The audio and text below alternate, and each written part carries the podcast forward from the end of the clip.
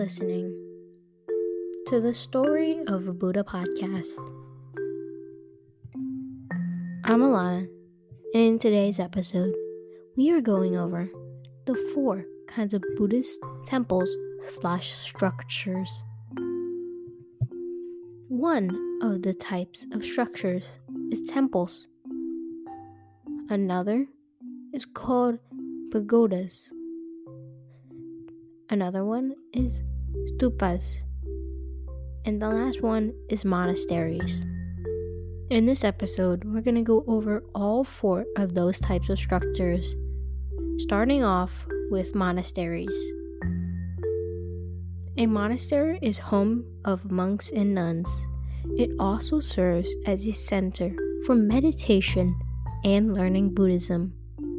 Lay people often visit the monastery for retreats or to study and live the Buddhist teachings in a peaceful place. Monasteries are often isolated in forests or mountains and are meant, meant to be self sufficient. They grow their own food or rely on the lay community for support. The next one we were going to talk about is temples, the most known type of structure. Temples are places for meditation, chanting, and to learn the Dharma. The most important part of a temple is the main hall with Buddha images and an altar.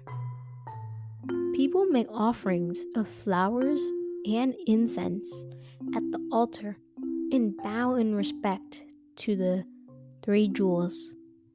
There are usually cushions on the floor provided to sit on, but chairs are also provided. The next type of temple slash structure is the pagodas. Pagodas.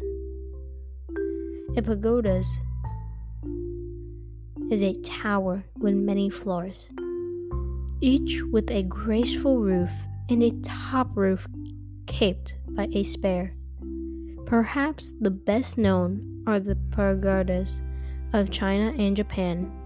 Pagodas are designed to symbolize the five elements listed fire, air, earth, water, and wisdom. The next type that we're going over is stupas.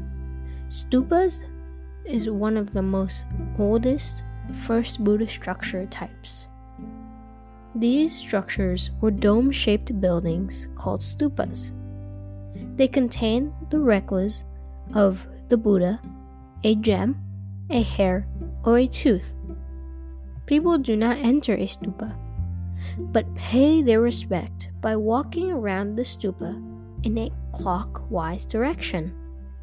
Scar books are stored in the stupas sometimes. I hope you enjoyed that little session on Buddhist temples slash structures. I hope you learned something new today. And we'll see you next time. Bye bye.